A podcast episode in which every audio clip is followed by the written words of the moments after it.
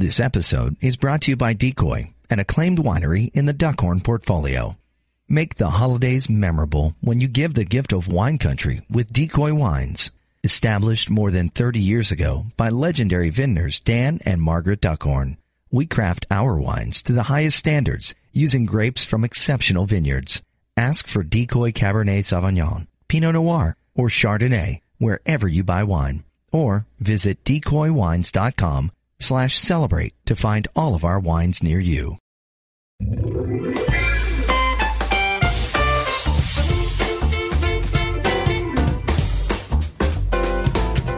Olá, sejam bem-vindos. Eu sou Rodrigo Tigre, presidente do Comitê de Áudio do IAB Brasil, e estou aqui para mais um podcast do IAB. A cada novo episódio, um novo tema sobre a ótica de atuação do IAB para a sustentabilidade do mercado de publicidade digital, as principais tendências, padrões e etc.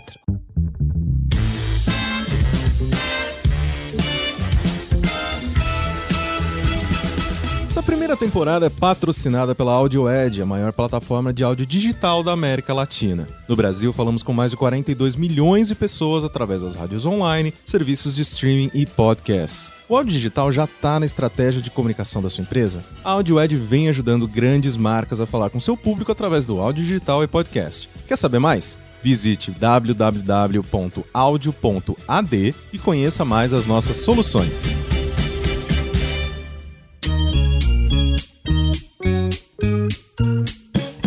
Hoje, no nosso segundo episódio, vamos falar sobre um tema que está super em alta e que levanta muitos questionamentos na cabeça dos líderes do mercado de publicidade digital aqui no Brasil: mesas de performance. Será que internalizar é o caminho? Quais as vantagens e riscos em se ter uma mesa de performance dentro de casa? Esse ano, no Comitê de Mídia Programática e Automação, que é um dos fóruns de discussão bem ativos no IAB, essa conversa esteve muito presente, com presença e participação ativa de agências, anunciantes e edtechs. E para nos trazer um pouco sobre o cenário dessa discussão aqui no Brasil, recebo hoje no podcast do IAB o Bruno Rebouças, que é presidente do Comitê de Mídia Programática e Automação do IAB e Managing Director do Mighty Hive. Bem-vindo, Bruno. Obrigado. Também estou aqui com o Leonardo Narese, que é presidente do Comitê de Métricas e Dados do IAB e CIO da DP6. Léo, tudo bom? Tudo bom, obrigado, Tim. E também com o Alex Grafe, presidente do Comitê de Brand Safety e Combate à Fraude do IAB e Head de Digital da Sky. Bem-vindo, Alex. Olá, tudo bom? Pessoal, acho que para contextualizar um pouco aqui para todo mundo, eu acho que a gente podia abrir explicando um pouco o que é uma mesa de performance, né? É, eu sei mais ou menos o conceito, mas seria legal vocês explicarem um pouco o que é isso na prática. Eu enxergo como sala de performance ou mesa de performance, a gente encontra vários nomes e várias definições no mercado, mas o que a gente enxerga como necessidade e finalidade para as empresas é uma ansiedade de colocar tudo que a gente consegue fazer de oportunidade no digital, nas novas mídias, nas inovações que a gente tem em tecnologia, para realmente funcionar integrado. E a gente sabe que isso é um desafio para as empresas mais tradicionalmente estruturadas, porque elas passaram as últimas décadas se departamentalizando. Então, todas as áreas relacionadas ao marketing, que não são necessariamente do marketing, né, tecnologia, vendas e afins, cada uma tem uma estrutura, elas passaram uh, nos últimos anos criando seus próprios silos de informação e jeitos de operar e processos independentes. Quando a gente fala hoje de enxergar o consumidor como um só e impactar a jornada dele de uma forma completa, o marketing não consegue fazer isso sem quebrar essas barreiras. E aí o que eu enxergo, o que a gente vê no mercado acontecendo são essas iniciativas de conectar as pontinhas de novo, reagrupar as áreas para trabalharem juntas e no mesmo passo, no mesmo batimento, e aí acabam surgindo essas salas de guerra, barra salas de performance, barra mesas de performance que juntam pessoas de diferentes áreas para trabalhar num processo um pouco mais fácil, um pouco mais rápido, um pouco mais ágil do ponto de vista de comunicação, integração e tecnologia. Né? Então, se eu fosse resumir uma frase, uma sala de performance é um projeto multidisciplinar que visa integrar os processos de marketing e tecnologia e outras áreas que envolvem o relacionamento com o consumidor para enxergar o consumidor como um só uma visão 360. E muitas vezes a gente tem a ideia de que a sala é um espaço físico somente, né? Que a sala com uma TV lá, com aqueles dashboards em tempo real lindo e maravilhoso, mas de isso... númerozinho, né? Exato. Isso é a parte mais fácil, né? A sala se aprova lá e põe todo mundo sentado. O mais difícil, acho que é o que o Léo falou do como fazer as pessoas de fato trabalharem juntas, que é diferente de fazê-las sentarem juntas, né? E como a gente é, faz com que as informações de fato fluam e com que o trabalho de cada área esteja de fato realmente conectado. Então, acho que no Brasil, isso é muito do Brasil, né? A gente criou a ideia da sala física, né? Lá fora a gente chama isso de outras formas. A gente chama de in-housing, por exemplo, né? O conceito de in-housing. Não necessariamente está atrelado a um físico. Aqui eu acho que a gente ficou um pouquinho apegado a isso também, Uhum. que é legal, óbvio, mas eu queria que a gente saísse um pouco disso, porque essa parte é mais fácil. Assim, já falaram um pouquinho sobre isso, né? Mas por que, que o anunciante busca fazer essa internalização, né? Quer dizer, é, eu sei que tem um esforço, um trabalho muito grande, um envolvimento muito grande no cliente, né? Para se fazer isso. Sim. E, mas por que? Qual seria uma primeira motivação para isso?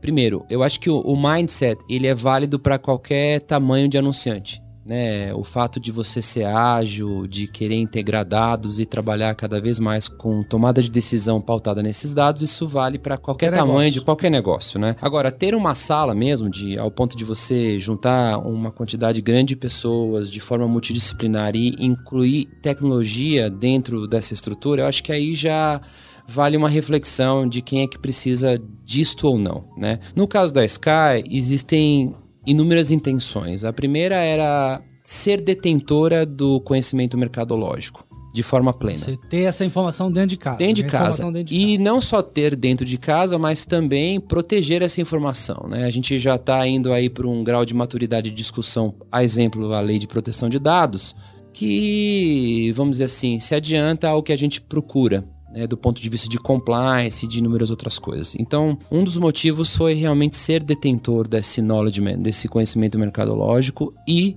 complementar a isso, ter a segurança que esses dados ficariam, obviamente, dentro de casa. Segundo motivo foi justamente ter uma gestão de compra de mídia muito mais rentável. E na hora que você olha para a mídia digital e, consequentemente, a gente vai chegar num patamar de incluir dentro dessas salas também a compra de mídia offline, na hora que você tiver, um, por exemplo, um modelo de atribuição que junte as duas pontas, Vai conseguir avaliar Exatamente, todo, o todo, todo, toda a comunicação, né? Dentro de um ambiente já digitalizado, existe claramente uma intenção de você, usando essa palavra rentabilização, né, ter uma compra de mídia mais assertiva, uma compra de mídia realmente que tenha ali um custo por aquisição melhor. A gente não consegue fazer isso dentro de um modelo de negócio tradicional. De tem as agência. informações separadas. É, né? quando você pega a 30, a trinca, anunciante, agência e vamos chamar aqui no contexto digital publisher ou o veículo em si, quando você olha para o modelo tradicional de agência, com todas as alavancas e bloqueios que existem desde o momento ali de regulamentação, até mesmo como ela foi composta durante essas últimas décadas, a gente não consegue fazer uma alavancagem rápida, com escala e com muito dinamismo dessa rentabilização da mídia. Então, vou pegar aqui um pouco da explicação que a gente colocou aqui no comecinho, né, vindo pelo Léo pelo Bruno. A gente só consegue fazer essa rentabilização, essa gestão de alta performance quando a gente junta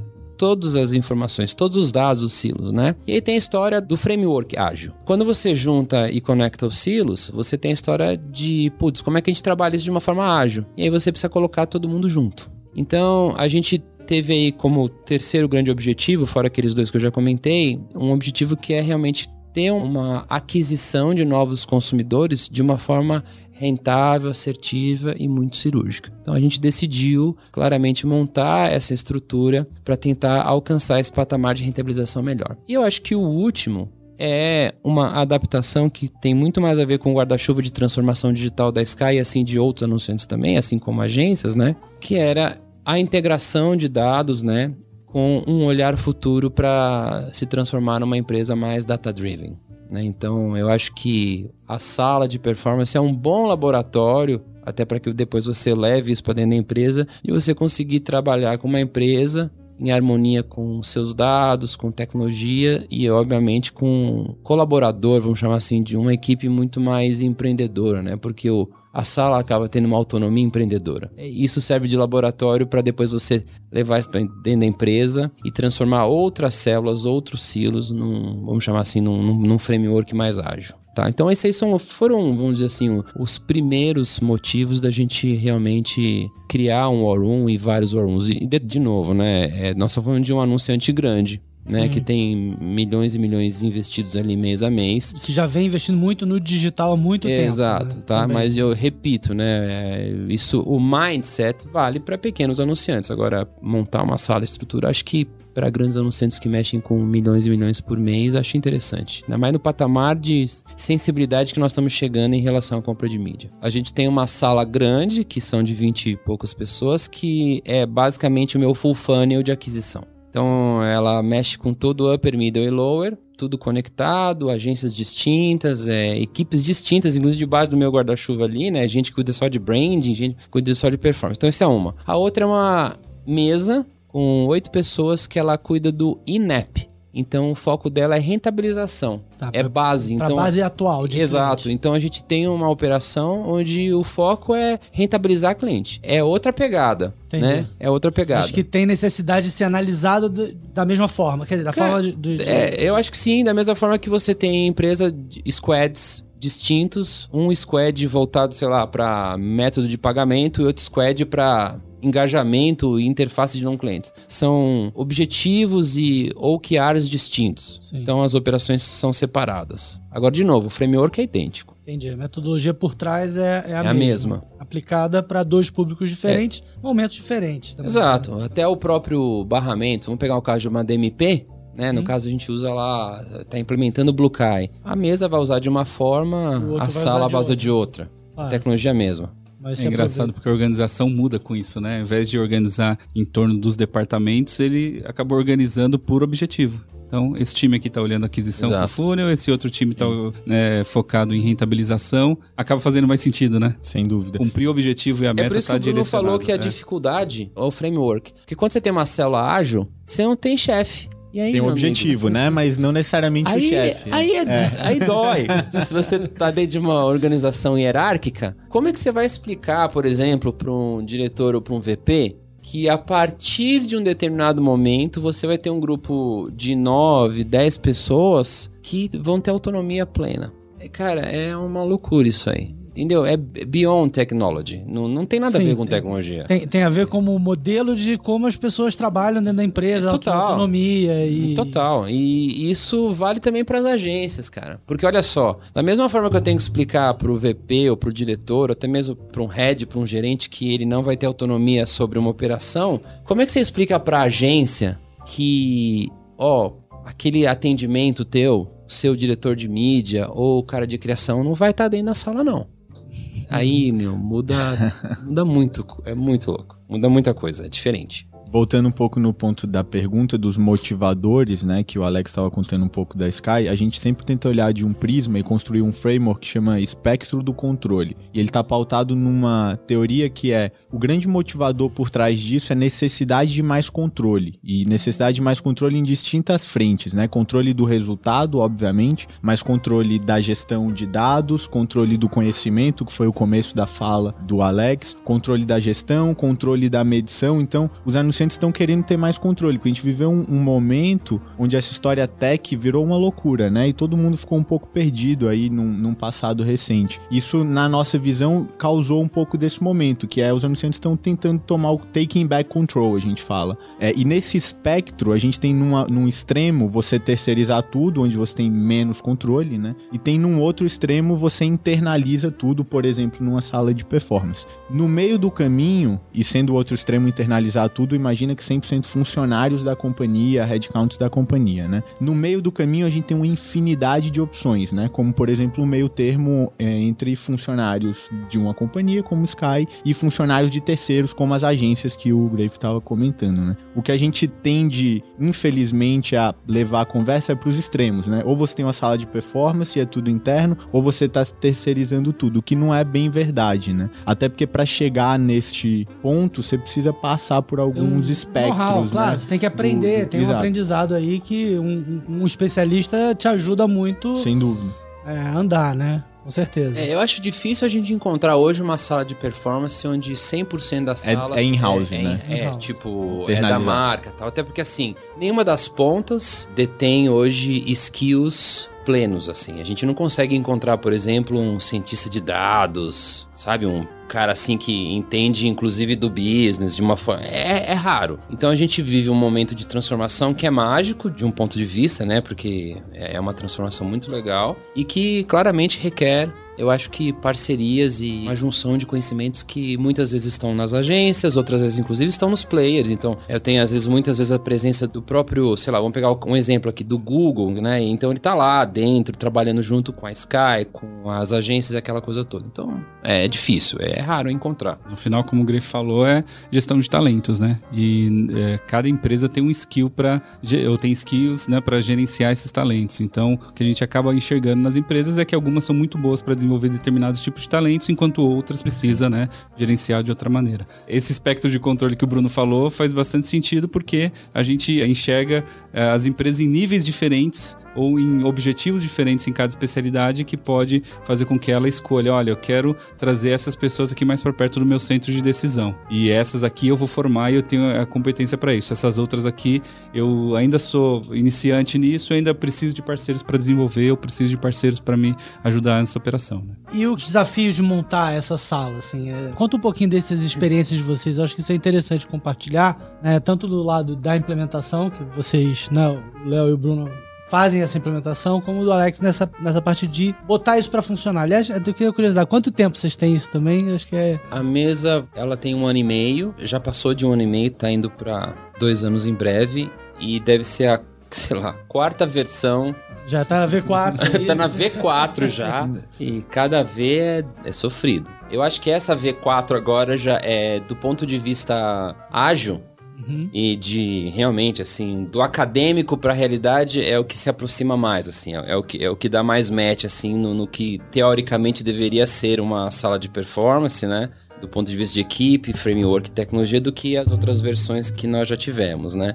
Claramente a primeira versão Ó, oh, minto, a, a, a, versão do meio, a V2 a V3 foi pior que a primeira, assim. Mas é uma construção. Quer dizer, tentativa e erro, vai testando uma coisa e aí, enfim. É, Tudo. É... Se você pegar, por exemplo, papel, assim, quando a gente começou a escrever a sala, ela era totalmente pautada em tecnologia, data visualization, talvez mídia. Pra você primeiro ter um panorama de enxergar tudo. A gente fez tudo errado no começo em termos de papel, assim, né? E aí, na hora que a gente percebeu que não, não tinha absolutamente nada a ver com tecnologia, mas, quer dizer, tem, né? Mas a tecnologia acaba sendo um facilitador e não um protagonista, né? Aí a gente começou a desenhar um modus operandi onde também deu errado, que era uma coisa de sentar todo mundo junto. Mas eu acho assim, sentar juntos não significa não que tá funcionando. Nada, né? entendeu? Não implica colaboração. Nada, não é zero, é zero. Em alguns casos pode até piorar, né? É. Então, assim, essa V4, ela, ela, a galera senta junto, etc. Mas aí, de novo, aí sim você tem a história de realmente ter feito um um, um, pacto com a organização controladora, que é a empresa hierárquica. Você tem lá, agora sim, uma liderança de Scrum. Você tem um Scrum Master, um verdadeiro Scrum Master. Assim, você tem o, os papéis muito claros do ágil, que tem o PO, tem o Dev Team. A gente entendeu, por exemplo, que para ter a tal da rentabilização, da agilidade, da autonomia, teria que ter uma multidisciplinaridade dedicada. Então, vou dar um, vou tangibilizar para vocês para não ficar uhum. no exemplo assim, para a gente conseguir ter um, uma aquisição rentável. Entenda, mídia é um, é um lado, né? Sim. Mas quem define, por exemplo, preço, produto, é vendas e área de produto. E esses caras, eles eram inclusive distantes da área de marketing, nem quando não tínhamos uma sala de performance. E agora você tem gente full time lá, de produto, e de vendas, porque é tão óbvio. Estão relacionadas, claro. Você fala assim, cara, não tá vendendo muito aqui. Ah, otimiza, sei lá, é a segmentação, é o smart bidding, é, é o GDN que tá dando problema, é, sei lá, faz um teste AB no, e de repente você cai em si e fala, cara, não é mídia. Putz, então pode é, preço, é, é, é a oferta ou é o produto. Só que aí o que acontece? Quando é oferta, quando é o produto, ou quando é. Vou pegar um outro caso, quando é fraude, tem filtros de fraude. Quando, quem trabalha com e-commerce sabe disso, né? uhum. né? Putz, bate lá no filtro. Entende? Esses caras estão fora da sala, eles não trabalham em ágil. Eles trabalham num esquema hierárquico, tradicional. Então você imagina alguém sair da sala e lá, ó, oh, tem que marcar uma reunião com fulano. Acabou, acabou. Já passou. É, então você imagina que nesses dois anos a gente basicamente foi tropeçando em todos esses processos. Até, até uma hora que você consegue ter sponsors no topo da pirâmide que fala: não, a, a gente entende né? E aí realmente agora eu acho que nessa última versão a gente tem um, uma sala com autonomia, com agentes de cada uma das áreas que estão ali, que foi dada autonomia para esses caras e dentro de um processo, uma metodologia realmente ágil, onde tem os rituais, eles acontecem, é rígido, é disciplinado, tem os post-its do café, da hora do almoço, tem tudo lá. Então acho que agora me parece que a teoria e a prática estão chegando próximos. Então, adicionando essa discussão dos desafios, né, para estruturar uma operação de, de, de, sala de performance ou de sala ágil, a gente encontra esses drivers de cada negócio diferente em cada segmento. E na hora que a gente vai para operação tradicional, a gente está tentando mexer algumas alavancas que não correspondem pelos principais movimentos ali, achando que aquilo vai dobrar o resultado. E na verdade, a gente tem que né, operar as alavancas corretas. Então, cada empresa, cada companhia vai encontrar é, um desafio próprio. Né? As primeiras salas que a gente trabalhou na DP6, por exemplo, um dos principais fatores ali para não conversão era análise de risco. E análise de risco era aquela coisa que se você precisasse ajustar ou apontar algum detalhe, ou otimizar, ou fazer algum ajuste, você tinha que ir para o departamento tradicional, como o Grey falou lá, marcar uma reunião e combinar alguma melhoria ali. É, a mesa e... acabou, né? É, a mesa acabou. acabou. E aí, na, na, na, V2, né, ou na V0.2, porque a gente sempre acha que a, a sala está em beta, né? Ela, não, ela nunca chega a 1.0, é, né? É. Então, na V0.2, o analista de risco, o analista de soluções pra ali para isso, vai para dentro da sala. Se tiver que mudar alguma coisa no algoritmo, ou no, na classificação, ou no corte, ele tem que estar tá ali para tomar decisão junto com a mídia, porque uma mexida nessa gera muito mais resultado resultado do que uma otimização de um CPC tradicional na, na operação de mídia diária, né? Então, é, isso acaba fazendo a gente repensar sobre quem é importante na operação Sim. do marketing. Né? E isso eu acho que é um ponto importante agora no Brasil, que a gente fala sala de performance e vem a ideia de comprar mídia dentro de casa numa sala.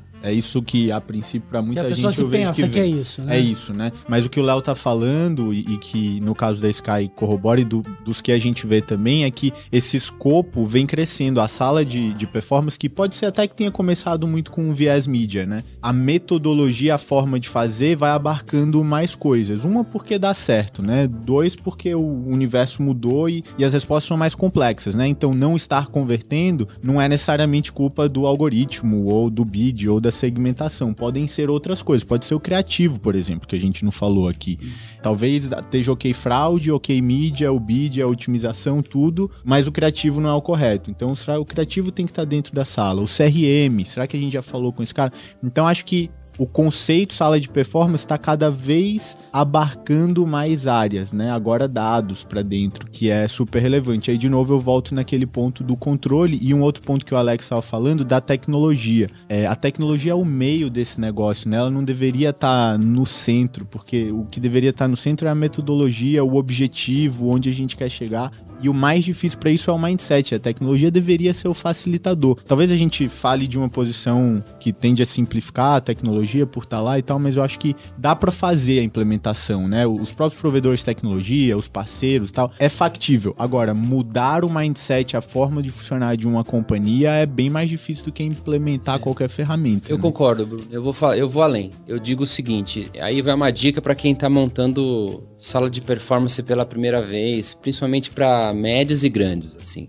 Pela minha experiência, monte uma operação, uma gestão de negócio num formato de sala de performance, mas tente utilizar exatamente o que já existe hoje na empresa. Não adquira absolutamente nada de tecnologia, tipo, sério. Usa o que tem. Usa, não, usa o que tem. E eu vou falar, ó, no caso da Sky, só pra você ter uma ideia, nós deixamos de utilizar. Então, assim, quando a gente implementou a sala de performance, nós tínhamos inclusive um otimizador de search que a gente desfez Tirou. o contrato e olha, a sala ela operou durante um ano só com Open Real Time Bidding. Então, vou pegar exemplos práticos. Uhum. Tipo, a gente tinha um cara de especialista em Google Ads que entrava lá e um cara especialista em Ads Manager. E tinha lá, hora ou outra, um suporte para uma empresa trade com uma DSP da vida tá? Zero tecnologia, tipo de cruzamento de dados, etc. E nós tínhamos o pessoal de BI com Excel. Aí você fala, meu, você é louco? Eu falei, não, é assim, se o dado tiver lá D mais um, D menos um, não importa, sei lá, eu rodei um ano com esse negócio. E aí que você começa a descobrir que a sala de performance tem muito mais correlação com gestão de pessoas, gestão de negócios, com a troca, e aí vem a tal da metodologia ágil, que é a transparência, a coisa de você analisar e adaptar rapidamente do que com tecnologia. Então, o incremento, a evolução que nós tivemos de KPIs básicos, tipo CPL, custo por lead, ou até mesmo CPC, cara, foi feito sem tecnologia nenhuma. Tipo, sem tecnologia nenhuma. E, inclusive, se eu tivesse colocado tecnologia lá, ia ter atrapalhado pra caramba. Assim, Isso né? complica mais, né? Complica muito mais. E assim, falando um pouco só para completar os desafios, vai ser um desafio grande colocar as pessoas dentro. Já é grande. Convencer a estrutura hierárquica que vai ter. Vou pegar alguém da área daquele departamento, colocar numa sala. Já é um desafio gigante. O segundo vai ser convencer o cara que cedeu a pessoa a dar autonomia para aquela pessoa que vai Perde dar. o controle, assim, ele pô, perde mas caramba, você já tá tirando a pessoa minha. Agora você quer que o cara não me reporte? Aí já tá demais, que né? ele faça o que quer. É, e depois é um desafio gigante acostumar essa pessoa que sempre trabalhou de forma hierárquica, co- com objetivos que eram top-down, etc., a trabalhar num sistema ágil. Cara, é- são várias coisas. E, de novo, não tem nada a ver com tecnologia, né? Mas uma hora, quando essa equipe tá com uma maturidade muito boa, aí essa equipe começa a ter um contexto analítico ao ponto de falar, e se eu a tecnologia vem isso? dela. Aí, né? Cara, como é que nós vamos fazer isso aí? Aí entra, por exemplo, o cara de CRM, esses comentários aqui. Pô, se a gente pudesse ter os dados dos clientes dos últimos tantos anos que compraram determinado produto pra gente subir numa base ali e tentar achar um lookalike melhor, né? E aí talvez a tecnologia comece a ser um facilitador, porque ela de forma rápida vai trazer isso aí. Né? Mas entenda, para você chegar nesse grau de maturidade, de você conseguir ter uma equipe extremamente analítica e com foco no negócio, isso, ih, meu amigo, aí vai. É, O desafio tá nesse. nesse... Organizacional, né? É, de modelo de gestão e, e- e modelo de trabalho mesmo, né? E eu achei muito interessante isso que vocês falaram, de realmente de, de unificar todas as áreas da empresa, porque quando a gente pensa, primeiro, eu pelo menos, quando fala em mesa de performance, pensa muito nisso, na otimização de mídia, mas na verdade é muito mais, né? Quer dizer, é o user experience do site, é o cara lá do preço, enfim, isso é, é bem Pode bacana. ser, né? Você pode ter uma sala só para compra de mídia. O Sim. que a gente tá falando é que talvez não necessariamente isso vá atender, você vá tendo que abrir o escopo. Por outro lado, também não dá para ter todas as áreas no D0 lá dentro. Não, claro, é é, é uma coisa constru... que vai ser Isso, incrementado na medida que É uma escolha do por onde você vai começar, né? O que, que é mais core, né? Pode ser que seja mídia, pode ser que seja criação, pode ser que seja CRM, pode ser que seja gestão de dados. É, depende de cada negócio Depende de em si cada um, também, sim. claro. E o que, que a gente pode pensar de impacto aí de uma mesa de performance? Quer dizer, o que, que muda depois de um projeto como esses dentro de uma empresa, assim? o objetivo inicial, seja é, economia, seja é, eficiência, ou seja, atacar um problema específico, isso é o impacto primário que a gente já vê acontecer, né? Seja cortando o mato alto, no primeiro momento não adotando novas tecnologias e só trabalhando em conjunto, ou otimizando isso. Mas o que a gente vê acontecer de impacto final das salas de performance é que elas acabam sendo uma bomba dentro das organizações. Porque elas implodem muita coisa aquele formato que surgiu para trabalhar e para quebrar algumas barreiras, elas acabam quebrando essas barreiras definitivamente. Então, em alguns projetos, algumas companhias, essa sala de performance acaba se tornando a nova área de marketing, né? Ou área de marketing 2.0, ou acaba fazendo com que toda organização se paute por aquilo, né? Sim. É, então, é, o princípio tá ali e ele vai afetar as empresas de maneiras diferentes, mas aquele impacto inicial das métricas, dos indicadores, você vai conseguir em diferentes níveis de maturidade, né? Cortando o mato alto aqui, resolvendo os primeiros indicadores, atingindo os, os indicadores de negócio lá no final, em vendas, em resultado, em ROI, em lifetime value, mas o impacto na organização é que eu acho que é o maior porque ele é mais duradouro. Sem dúvida. Né? Uma vez que você rompeu uma das barreiras, aquilo vai ficar como DNA da empresa para os próximos Acho que décadas. tá todo mundo, pegando o gancho que o Léo falou, todo anunciante tá focado ali em alguma métrica, um número absoluto de custo, eficiência, ROI. É, isso existe. E eu acho que é isso que pauta, o número um que pauta é isso. Só que o Léo tá falando que eu concordo muito, é o side effect desse negócio acaba sendo às vezes até mais proveitoso, porque você colhe os frutos não só no resultado do quarter do ano, mas nos resultados de 10 anos pra frente, porque muda a organização. E eu acho que pra mim passa muito por maturidade. Isso que a gente tava falando de tecnologia, acho que a gente sai do falar o Technicase pelo Technicase e falar do Technicase vem de dentro. Cara, precisamos resolver isso com tecnologia e não o contrário. A gente passou muito o momento do usar DMPs, né? Todo mundo queria usar uma DMP quando o cara não sabia nem o que era 10 capítulos antes da DMP TMP, né? É onde a gente trocou, inverteu a ordem do tecnologia como fim, não como meio. Acho que a sala de performance traz uma metodologia que te permite criar uma maturidade de ir construindo esse conhecimento interno de uma forma mais sustentável, né? Por assim dizer, o exemplo que o Alex estava dando do CRM, de como fazer um onboard. Então surgiu de um desafio para resolver um problema real, para gerar um impacto de negócio, que a tecnologia foi um dos pontos. Poderia não ser tecnologia, poderia ser mudança de um processo interno, por exemplo. Mas nesse caso foi a tecnologia. Então acho que dá aos anunciantes uma forma de entender melhor esse ecossistema que está tão mais complexo, porque ele vive na prática. E ele testa, erra e aprende tantas vezes que até que ele entende para que, que funciona essa pecinha do quebra-cabeça, funciona ou não para mim. Por exemplo, o Bid Manager de Search que a gente estava falando. Essa pecinha aqui que a gente achou que fazia sentido, agora vamos tirar ela, é usar menos tecnologia. Então acho que traz um benefício do anunciante tomar controle, tomar o ownership da conversa, até para ir falar com o provedor de tecnologia, com o parceiro, de conseguir entender mais isso conectado com a realidade dele de negócio. A empresa espera um resultado numérico certo? No então, final, beleza. No número, é, o número final lá. O é... número final lá. Então, assim, é, eu não sei como é que estão outros mercados. O meu mercado é um mercado também em transformação, né? TV por assinatura. É, eu acho que todos os mercados é. estão sofrendo algum é, tipo de... Alguns, alguns mais, alguns mais, outros mais menos. Mais acentuados, tá. né? Então, claro. é eu acho que tem o desafio numérico. Então, assim, um dos resultados esperados, ou pelo menos a, o antes e o depois da sala, é claramente algo bom numericamente falando, mesmo que seja uma queda mais lenta, né? Então se espera isso. Aí quando o Léo falou da bomba, eu acho que num primeiro momento, realmente, assim, na hora que você implementa a sala de performance e ela começa a funcionar da forma que ela tem que funcionar, você gera um desconforto. Tipo, cara, mas isso é diferente, isso é rápido, isso traz resultado, entre outras coisas. E aí tem uma situação que eu vou comentar com vocês aqui que é, é muito interessante, que eu acho que até é porque eu tô na V4, né? Uhum. Que é assim, quando a gente começou a aplicar a metodologia ágil e a gente começou a implementar agora tecnologias e a gente realmente conseguiu colocar as pessoas corretas dentro dessa estrutura, né?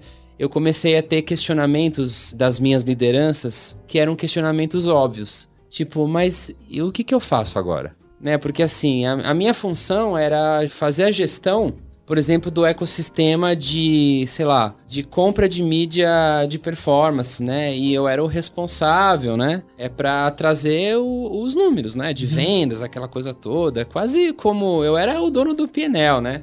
Nem tanto, mas só para teatralizar aqui. E a gente teve essa situação alguns meses atrás. E aí a gente parou e começou a pensar, putz, é, sei lá, se fosse numa empresa muito louca, chegaria e vamos aproveitar essa situação e fazer um enxugamento de tudo, né? E aí caiu a ficha que a sala de performance, ela não pode ser vista como um cocum, como um, algo ali, sabe? Tipo, ah, ali é a sala de performance. Porque se você analisar a sala de performance como, sei lá, uma startup dentro da operação e a startup, se der certo, você começa a fazer uma transferência de práticas da organização controladora para aquilo lá, eu acho que não vai dar certo. Então, a gente tem olhado para a sala de performance hoje como um ecossistema. Tá. Que, by the way, a sala tá lá. Porque, olha só, a sala tá lá, só que você tem inúmeras outras situações em torno da sala que aquela, que aquela pessoa dentro da sala com autonomia depende dessas situações, né? Então, para aquele cara de vendas ter autonomia, ele vai, ele vai depender de inúmeras outras conversas com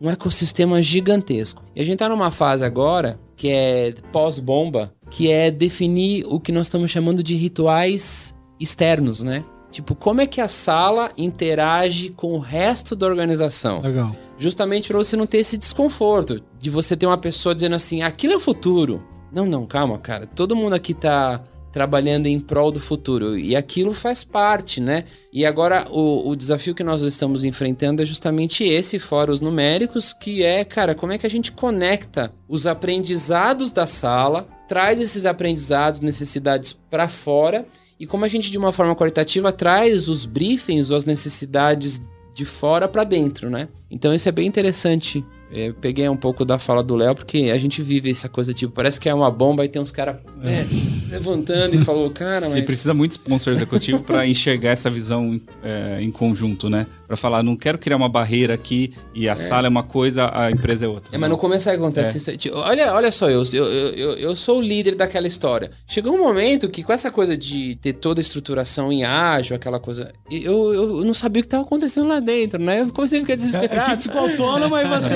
Falei, não, eu- era isso que eu queria, né? Falei assim, pô, era isso que eu queria. Eu queria que todo mundo estivesse trabalhando com autonomia.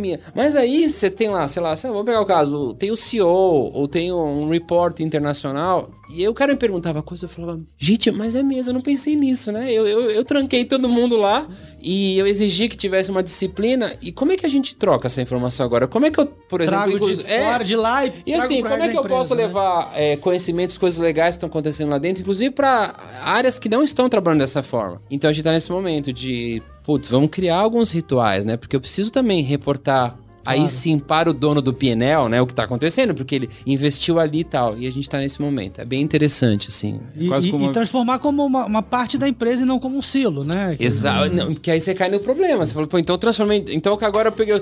Eu, eu coloquei tudo lá dentro e tá lá. Não é assim, né? Então tá- ali tem que funcionar como É, no final, parte do ecossistema. você falou, é tudo um ecossistema ou um organismo vivo. E a sala pode ser tanto um vírus quanto um remédio, né? Exato. E aquilo vai impactar todo mundo de maneira... é. espalhando positivamente É. ou negativamente, mas, e claro, tem que ter Exato. essas atenções. Bom. muito interessante. Bom, essas constantes transformações do mercado né, exigem que as agências especializadas ou com áreas digitais estejam sempre atualizadas, e o que é um desafio para as instituições também de educação. Pensando nisso, eu queria é, saber um pouco de vocês como é que a gente traz essa realidade, essa necessidade de mercado né, para dentro das empresas, pensando que nem sempre as instituições educacionais estão prontas para trazer e mostrar o que, que é preciso ser feito. Primeira coisa. Não existe hoje em nenhuma universidade, faculdade, escola superior, aquela coisa toda, não existe hoje uma metodologia de ensino e conteúdo aprovado pelo MEC dentro de todas as regulamentações exigidas. Não existe hoje, em hipótese alguma, conteúdo programático em menta, tá? Do que diz respeito a graduação e pós-graduação para formar e capacitar pessoas para as demandas atuais mercadológicas. Não existe. Não existe, né? E do jeito que está estruturado, não vai existir. Eu vou te dar um exemplo claro. E aí talvez eu esteja sendo um pouquinho apocalíptico. O MEC exige que qualquer universidade e faculdade tenha uma porcentagem de doutores e de mestrandos, tá? Antigamente a gente tinha uma flexibilidade maior para professores especialistas. Eu já fui lá atrás professor especialista. Inclusive peguei uma mestrado porque começou a ter uma exigência maior dessas disciplinas. Então o que acontece? Para que você tenha mestres e doutores, você precisa ter uma dedicação Sim, acadêmica todo, passar por todos os, proce- os todos processos. os negócios. E isso causa um. não- você não consegue, no caso de muitos profissionais, balancear essa história. prática, com a É prática. impossível. E aí o que acontece? Você tem vários profissionais hoje dentro da academia, digo faculdades, universidades, aquelas coisas todas, que eles tiveram que claramente, olha só, sair do mercado para se dedicar à vertical acadêmica. E aí eu vou te garantir algo que é notório. Hoje um profissional de marketing que sai do mercado, tipo de forma latente, em um ano, it's fucking over. Já mudou Desatualizou. Já, cinco já vezes. tá atualizado. né? A não ser que Acabou. seja conhecimento de base sobre gestão, administração Exato. e afins. Quem poderia suprir isso? Professores especialistas. E aí você tem um outro rolo. Porque o que acontece? As universidades, elas estão, até por uma questão de custo, elas são obrigadas a pagar mais hora aula para doutores, depois vai abaixando, né? Elas estão eliminando os doutores. Então, assim, aquele cara que se dedicou de uma forma acadêmica durante décadas para ser um doutor, ele está sendo penalizado hoje pelas universidades e faculdades. E sobra mestres. Então você tem essa dicotomia na, na questão universitária, de faculdades acadêmicas, que faz com que inviabilize um ensino e uma capacitação, vamos chamar orgânica, contemporânea e muito atualizada para as demandas hoje que o mercado está precisando. Você não tem isso hoje. Você não tem. De um outro lado, você tem. Vamos pegar o caso de digital, tá? Você tem uma grande alavanca de escolas que fornecem cursos livres que foram criados lá atrás. Lá atrás. E esses caras eram provenientes de uma era muito tática e tinha pouca veia de gestão de negócios. E até mesmo essas entidades que já surgiram com a nomenclatura digital, hoje, quando você olha para elas e você assiste um, alguma aula, você fala, meu, estão atrasados. Porque você já começa a ter um, um, um, merger entre gestão de negócios e a parte de tecnologia, porque você teve um momento, né, de quem entendia de tecnologia estava na crista da onda. Hoje você já percebe que esses caras faltam um DNA mais holístico de negócio, de negócio, de negócio. e claramente o anunciante começou a se aproximar. Então, cara, a gente eu, eu sempre falo, quando, principalmente quando participo dos eventos do IAB, da, das formações, inclusive do IAB, quando a melhor formação hoje que eu vejo no mercado, a, a melhor forma de você se capacitar do ponto de vista de tecnologia, de mindset digital, cara, é através de networking, é através da, dessas conversas, desses canais alternativos, é frequentar inúmeros eventos para que você consiga absorver esse conteúdo de uma forma mais atual. Porque se você, infelizmente, tá? Porque eu também sou mestre, né? Eu tive uma formação para no futuro desenvolver um papel mais acadêmico. Hoje, do jeito que está estruturado, infelizmente, eu acho que isso é uma opinião particular minha. As universidades, as faculdades, elas não vão conseguir, em hipótese alguma, ter uma capacitação atual. Até porque aquele profissional que está lá sendo pago, o, o professor, infelizmente, ele, ele, deveria estar no mercado trabalhando. É, ele não tem a experiência, a vivência na prática. E assim, mesmo que ele tenha, teoria. mesmo é. que ele tenha essa, essa vivência, eu tô falando, eu tô há dois anos na V4 de uma sala de Me fala como é que um cara, um, um professor acadêmico, por, por, melhor que seja a retórica dele, por mais estudioso que ele seja, sendo exigido a, a compartilhar de livros que são é, regulamentados ali na universidade, como é que esse cara vai conseguir passar para um aluno algo que muda em 3, 4, 5 meses? É. O Léo pode falar que ele é professor também. É, isso já leva pra gente a discussão de outro mercado que tá em disrupção, né? Não é só o de, o, educação, o de marketing, né? a física é o de educação. E a de educação que a gente tá vendo e impacta muito o nosso mercado de informação de marketing é essa mudança de paradigma de você não forma mais pessoas em longos prazos para você atuar no mercado. Você precisa daquele conceito de nanoformação, de participar muito de evento, de cursos rápidos, práticos e dados por especialistas, né? Então, essa abordagem mais pragmática da educação profissional que a gente precisa, ela hoje em dia está tapando todo esse buraco, né? E resolvendo um pouco desse problema. Mas o buraco é mais embaixo, como Mas cada um falou. fazendo o seu, né? É, Você cada um fazendo na o seu, DP6, cada empresa fazendo. No, a, a faculdade, a universidade teria o papel de fazer isso em escala, que é o que falta, porque a demanda é em escala. É. A demanda é em cada uma das empresas que temos aqui. A formação não está sendo em escala. Então está criando E quando o é. gap, né? E quando eu vejo pós-graduação, por exemplo, trabalhando nisso, ou cursos profissionais, eles estão já remediando um problema, né? Sim. Então, quando a gente Sim, fala sim. desse problema da universidade, por que, que a gente é tão preocupado? Porque os profissionais deveriam já sair da universidade já mais preparados. E não a gente ter que corrigir onde eles deveriam, é, o, o conhecimento que eles deveriam trabalhar depois de formados, né? Mas, mas, Léo, E- você acha que o cara precisa da universidade hoje? Vamos fazer o seguinte, me Não, pega um cara gente- de UX. Vamos pegar um cara de User Ex... Vamos pegar um Scrum Master. Onde ele aprende isso? Cara, me diga, Não, sim, ele precisa não- da você não- universidade. Não é à Não. toa que várias empresas já tiraram É, esse requisito, né? E, inclusive, é, uma, é um movimento do IAB, né, que lançou esse ano o, todo o projeto de educação, que é exatamente em função dessa necessidade e é em função de juntar os especialistas, né, pessoas que estão É. no mercado como a gente, para retransmitir e passar esse conhecimento. né? acho que esse é um. Isso é total. É, eu tenho uma aluna que se chama Giovana. Que ela- eu cheguei, eu tava conversando com ela esses dias, ela fez uma aula comigo lá de, é, sei lá, tava num curso de, ela tava num curso de CX e eu dou uma das aulas lá sobre Lean Startup. Aí a gente tava conversando e eu falei, pô, o que, que você tá fazendo? Ela falou assim, ah, eu tô fazendo pós agora. Eu falei, aonde? Ela falou, não, é a minha pós.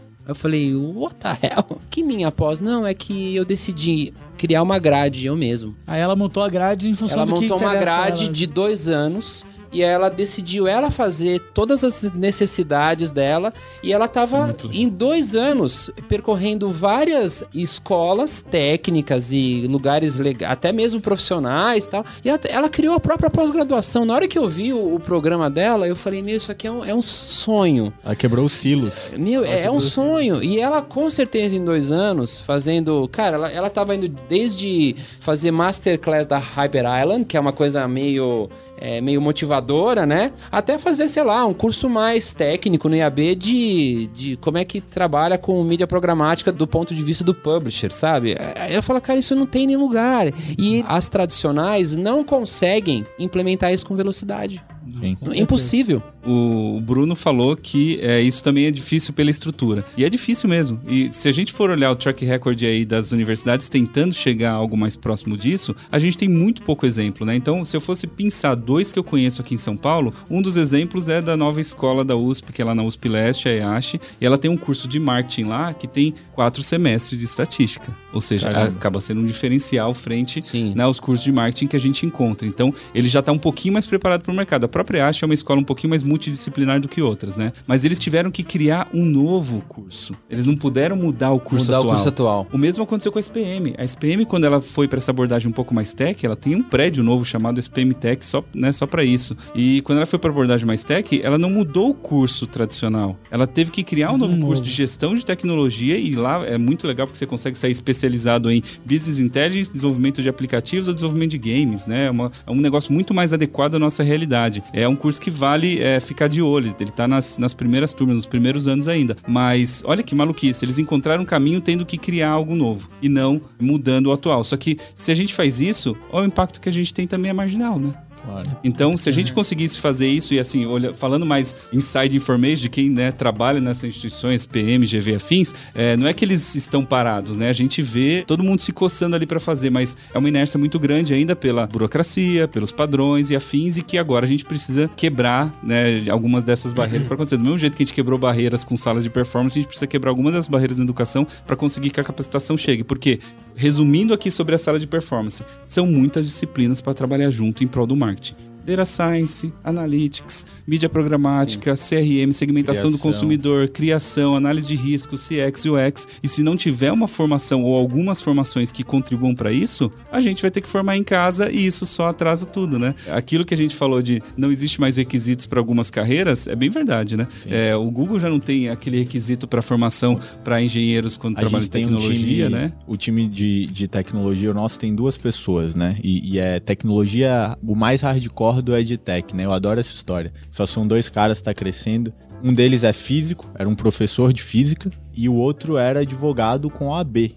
O cara era um advogado com a AB, fez um bootcamp de programação de 60 dias, 24 horas quase, aprendeu a programar e hoje é um dos melhores caras de tecnologia que a gente tem. Então, Muitos Programação é desenvolvedores têm essa né? mesma Então o cara que é advogado, né? ele Cara, é sabe... impressionante. A metodologia que a gente, o nosso approach lá, e a gente, pra gente isso é um problema de negócio bastante central, assim, tá no topo da lista como um prestador de serviço, tudo que a gente tem são as pessoas, né? E a gente vive isso na pele todo dia. Tem uma frase que a gente fala muito, um termo que é hands on the keyboard. Pra gente, se ele não tem essa vivência hands on the keyboard em todas essas disciplinas que a gente acabou de falar, de analytics, de programático, de UX, UX, o que seja, não existe aprendizagem. A teoria, na nossa visão, ela tá ficando um pouco. É difícil que eu vou falar, mas talvez até secundária. O hands on the keyboard, na nossa visão, é o que importa. É o cara ir lá, sentar, apertar, testar, quebrar o negócio, parar tudo, testa, aprende, volta, porque a teoria é on demand, né? A teoria tá todo mundo menos paciente a sentar e escutar aquele currículo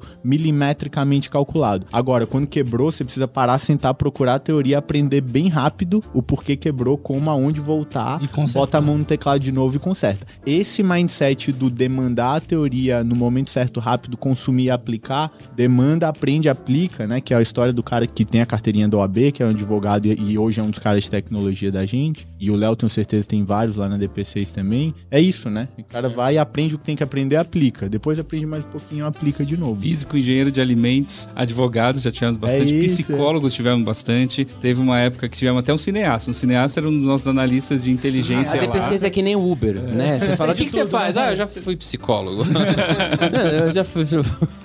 É, o, o grande, a grande questão é a capacidade. Se ela tem capacidade, a formação a gente desenha né, do jeito que a gente consegue no mercado, porque é difícil Exato. a gente conseguir, e faz emergir aquela nova Ó, disciplina. pessoal, eu, eu vejo a DP6 hoje, assim como eu vejo o Google, o Facebook, eu vejo eles como o- as minhas escolas, assim, os meus cursos. Então, eu tento aproveitar ao máximo como anunciante toda a interação que eu puder ter com esses players. Só lembrando vocês que empresas é, de grande notoriedade, exemplo do Google, Facebook, todas elas que estão aí no mercado a Verizon agora, né? Elas cresceram inclusive dentro de um processo educacional comercial. Elas só conseguiram crescer e inclusive grande parte do nosso status quo de conhecimento é parte do que eles ensinaram para nós. Não foi a universidade, não foi a faculdade, não foi nenhum guru, não. Ninguém. Os colaboradores dessas entidades, desses players, foram até as empresas com pesquisas e eles nos ensinaram, ó, oh, você faz isso, você faz aquilo, é assim que você mexe aquela coisa toda. Então hoje, um profissional de search, que é 80% do investimento de mídia digital que existe nesse planeta, ele é um cara formado pelo Google. Entendeu? Na prática, muitas na, vezes. Na né? prática total, na prática. né? Na prática. Então é sim, interessante sim, isso aí. Para fechar, então, acho que a gente tem vários desafios aí que a gente falou aqui. É, eu queria uma dica de vocês para uma, uma, empresa. Olha, eu quero montar minha mesa de performance. O que, que eu devo fazer? Quem que eu devo procurar? Quem do meu time eu trago? Será que isso é uma, um movimento top-down ou tem que ser bottom-up? Para introduzir isso para quem quer, que gostei e quero montar. E o que, que vocês indicariam aí dentro desse aprendizado de vocês? Do nosso lado, né? O que eu diria primeiro é, procure ajuda porque é muita coisa. A gente acabou de ver aqui. Eu acho que a gente, infelizmente, no Brasil, eu ainda vejo muito isso. A gente tem um pouco, vê um pouco essa arrogância do vou fazer tudo e tal, e não vai funcionar, na minha visão claramente não funciona. A outra coisa é passo a passo, desenhe o plano aonde você quer chegar, que pode ser bem ambicioso de ter 10, 20 disciplinas dentro do negócio, mas executa ele faseado, não tenta ter UX, criação, analytics, mídia, programático, edtech, tudo no D0. Então,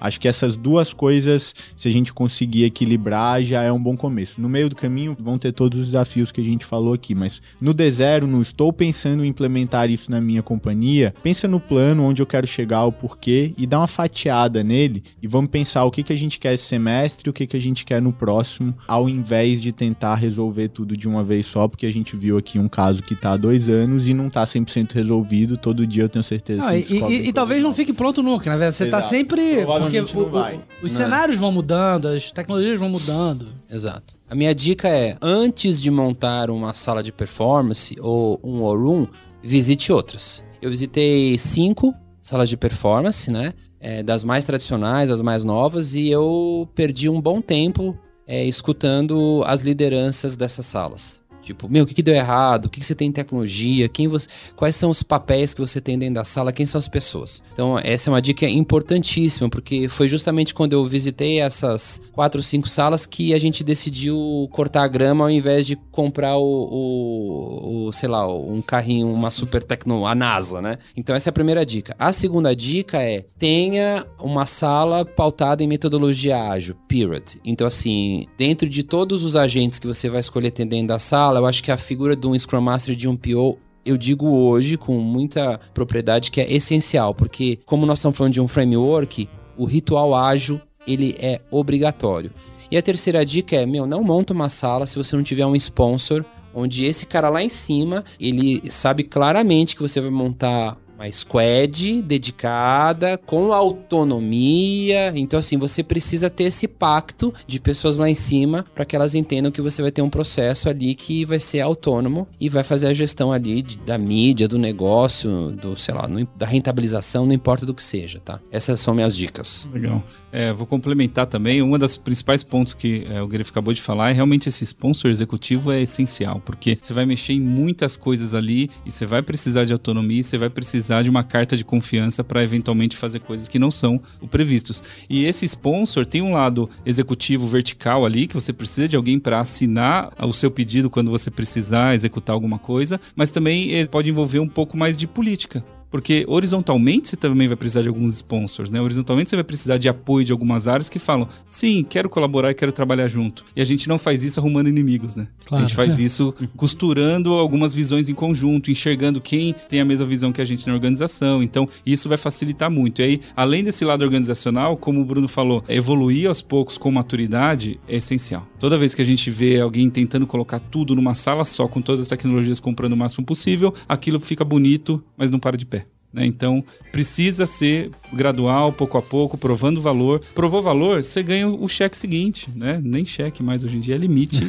limite na fintech, né? Então, é, provou valor, ganha o próximo limite, né? Provou mais valor, ganha o próximo limite. E isso vai crescendo. O que a gente está vendo hoje é que isso tem acontecido mais rápido, porque os executivos não estão cegos a isso. Ele viu uma equipe despontando que tinha autonomia e entregou resultado Claro, aí fica mais é fácil de- investir. Ninguém é bobo de investir no que é, não dá certo, né? Ele vai Sim. investir naquilo que tá dando certo. Então, é, facilita bastante. Ótimo. Maravilha. Eu acho que ficou claro, abriu a minha cabeça para mesa de performance. Eu acho que é interessante essa visão de que realmente une várias áreas da empresa e que é é um agente transformador dentro das empresas, né? Que tem esses desafios do digital hoje. Tá aí, né? Sim. Gente, Bom, obrigado. obrigado. Obrigado a vocês. Foi ótimo. Conversa ótima.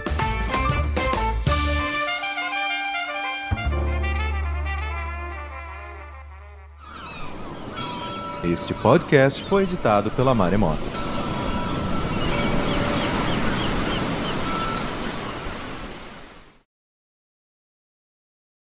This episode is brought to you by Decoy, an acclaimed winery in the Duckhorn portfolio. Make the holidays memorable when you give the gift of wine country with Decoy Wines. Established more than 30 years ago by legendary vintners Dan and Margaret Duckhorn, we craft our wines to the highest standards using grapes from exceptional vineyards. Ask for Decoy Cabernet Sauvignon, Pinot Noir, or Chardonnay wherever you buy wine. Or visit decoywines.com slash celebrate to find all of our wines near you. This episode is brought to you by Decoy, an acclaimed winery in the Duckhorn portfolio. Make the holidays memorable when you give the gift of wine country with Decoy Wines. Established more than 30 years ago by legendary vendors Dan and Margaret Duckhorn. Our roots run deep. From vine to bottle, we craft our wines to the highest standards using grapes from exceptional vineyards, including from our own estate properties. From our flagship Cabernet Sauvignon and classic Pinot Noir to our iconic Merlot and Chardonnay, Decoy has something for everyone on your holiday list. Ask for us where you buy wine or visit decoywines.com slash celebrate to find our wines near you. Whether you're searching for the perfect wine to bring to dinner or shopping for the person who has everything, share the holiday cheer with Decoy by Duckhorn.